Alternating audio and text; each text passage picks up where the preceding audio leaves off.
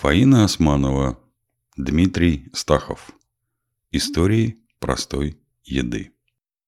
Познание плода. И прохладную тишину утра нарушает только сытое квохтанье дроздов на коралловых рябинах в чаще сада. Голоса да гулкий стук осыпаемых в меры и кадушки яблок. В праздничные же дни около шалаша целая ярмарка, и за деревьями поминутно мелькают красные уборы – все приходят за яблоками.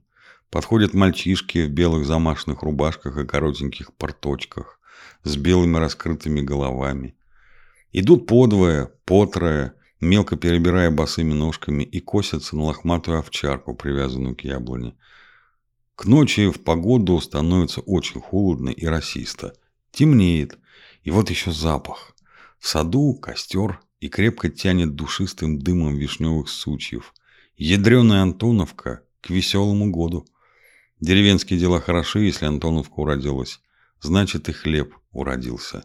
Антоновские яблоки. В сад, все в сад.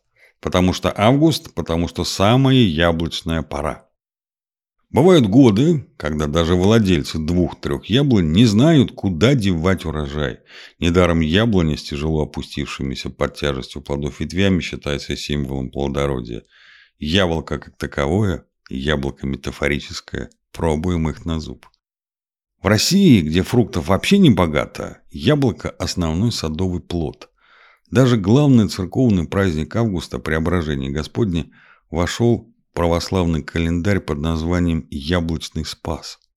После этого праздника, когда освещаются дары земли и они становятся символическими дарами Богу, разрешается убирать урожай яблок. У этого самого, казалось бы, не экзотического фрукта предельно мифологизированная история и запутанная.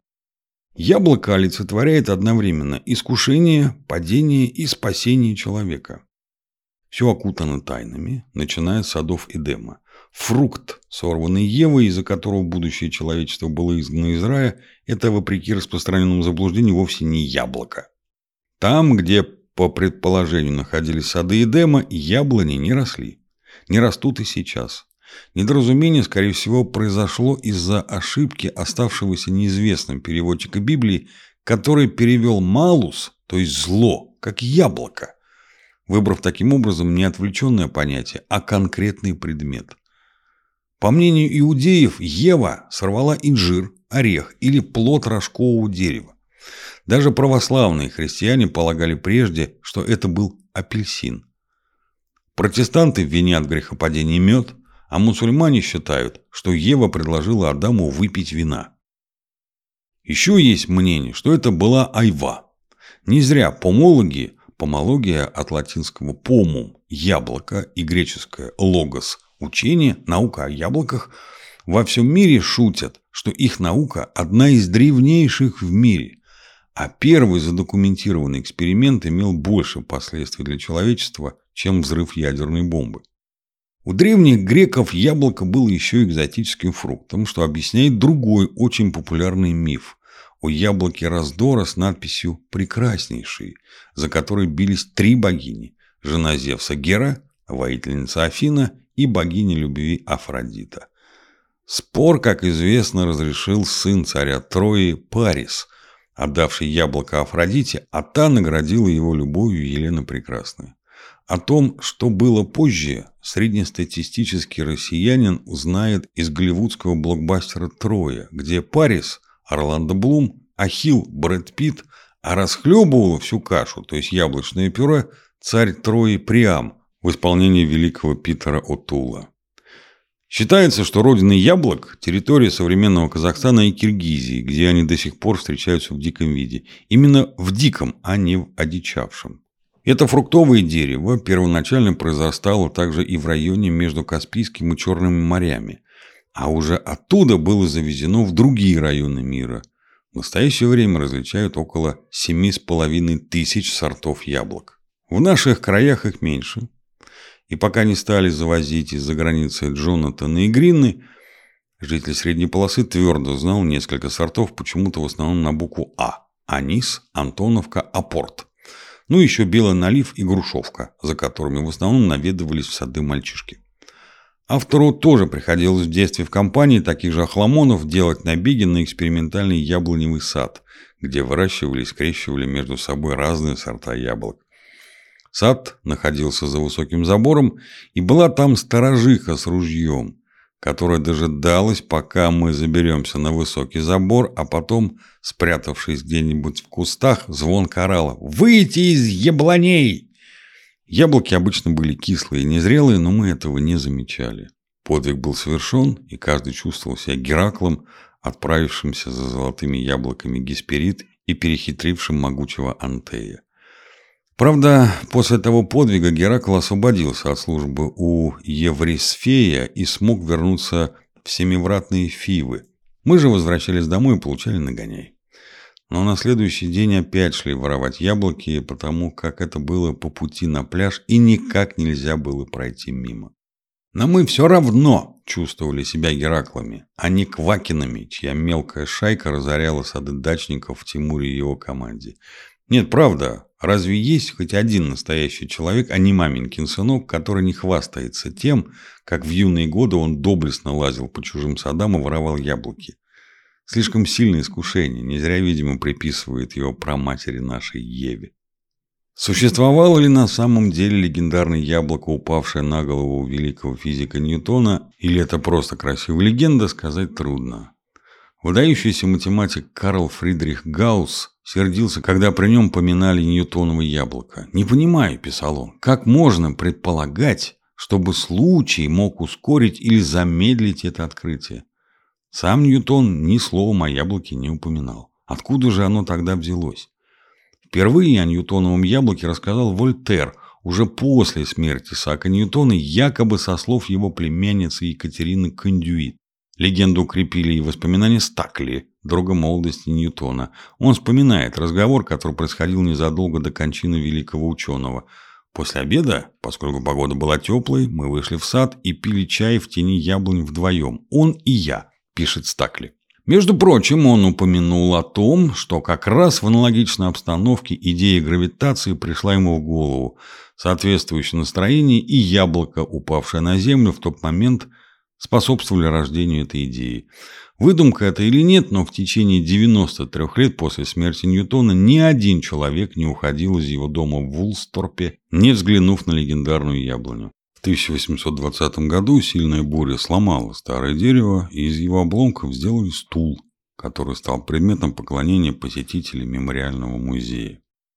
В музее-усадьбе Льва Толстого тоже почитают яблони. Первые плодовые саженцы привез в Ясную Поляну еще прадед писателя, князь Сергей Волконский в XVIII веке.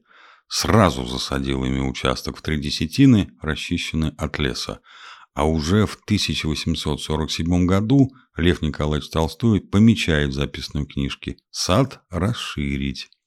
К садоводству пристрастилась и Софья Андреевна. Как-то она похвалилась в письме сестре. Посадила разных деревьев в 6400 штук. О берсовских яблочных пирожках, которыми Софья Андреевна гостей своих почивала, шла молва по всей Тульской губернии – Рецепт приготовления берсовских пирожков не так уж и сложен, но пирожки получаются восхитительными. Надо 1 фунт, примерно полкило муки, 250 граммов масла, 125 сахару и все это растереть на доске. Одно яйцо, полчашки сливок размешать и влить в тесто, смешать и раскатать. Яблоко очистить, вынуть сердцевину, разрезать пополам положить половинку яблока, посыпанного сахаром, на тесто и таким образом выделывать пирожки. Сверху помазать яйцом. Печь пирожки в духовом шкафу. В современном мире яблоко вписалось в модные тренды. Вспомним битловский лейбл Apple, а уж компьютеры Apple Macintosh для очень многих предел мечтаний. Вот только у битлов яблоко было, скорее всего, семеренко – у компьютерщиков расцвечено всеми цветами радуги.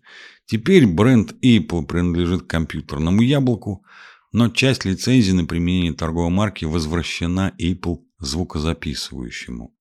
История длится уже четверть столетия. В 1980 году покойный Джордж Харрисон увидел в журнале рекламу компьютеров Apple и не на шутку разволновался. он заподозрил, что происходит нарушение закона о применении торговой марки, ведь еще в 1968 году группа Битлз зарегистрировала компанию Apple, которая занималась записью музыки этой группы и защитой ее интеллектуальной собственности. Спустя год стороны достигли соглашения, по которому каждая могла применять свое яблоко до тех пор, пока не пересекутся их сферы деятельности. К примеру, пока компьютерная компания занимается только компьютерами. Но развитие компьютерных технологий снова привело стороны в зал суда в 1989 году. Пришлось вновь разграничивать сферы деятельности.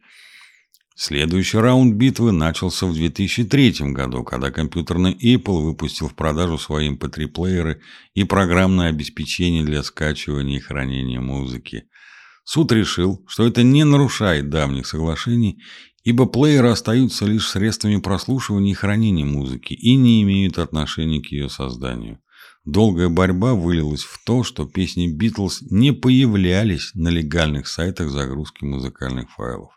Когда же удалось договориться, глава компьютерной компании Стив Джобс выступил с заявлением «Мы любим Битлз, и нам было бы больно с ними поссориться по поводу торговой марки все эти годы». Управляющий же битловской Apple Нил Аспинал выступил с заявлением. Здорово, что нам удалось преодолеть это противоборство и двинуться дальше. Музыка музыкой, но когда весь мир бросился оздоравливать организм, то одной из модных диет стала яблочная.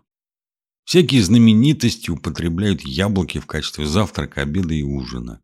День на третий можно добавить мед и орехи. Мучительно, конечно, но зато за месяц молодеешь. Нет ничего прекраснее приготовляемых из яблок двух спиртных напитков – крепкого кальвадоса и легкого, но бьющего по ногам сидра. В Нормандии практически у каждого сельского жителя в сарае в глубине яблоневого сада стоит самогонный аппарат. Кальвадос из яблок одного сада может очень сильно отличаться от кальвадоса из сада по соседству. Дело не только в разных сортах, но и в качестве бочек и в индивидуальных особенностях кальвадоса-гонщиков. Вот только продавать такой кальвадос нельзя. Для себя гони, а прибыль извлекать. Покупай лицензию, стоящую очень дорого. Поэтому такие производители очень часто приглашают к себе гостей, часто таких, которых они видят впервые в жизни и больше никогда не увидят. Накачивают кальвадосом за милую душу, да еще дарят бутылочку на дорожку. Вручив справку, что бутылка была не куплена, а получена в подарок. Сидор же, по преданию, был изобретен Карлом Великим, якобы однажды севшим на мешок перезревших яблок, от чего те раздавились, и вот результат – сидр. Столь любимый в Европе напиток в последнее время становится популярным и в России, по крайней мере, в тех понтовых и дорогущих заведениях, где вам на первое предложат тыквенный суп, а на второе – гречневую кашу с лисичками. В винной карте, несомненно, отыщется и сидр. Хорошо, что алкогольной яблочной сущности не знал Вильгельм Тель, иначе даже страшно вообразить, куда бы Тель попал, целясь в яблоко на голове своего сына.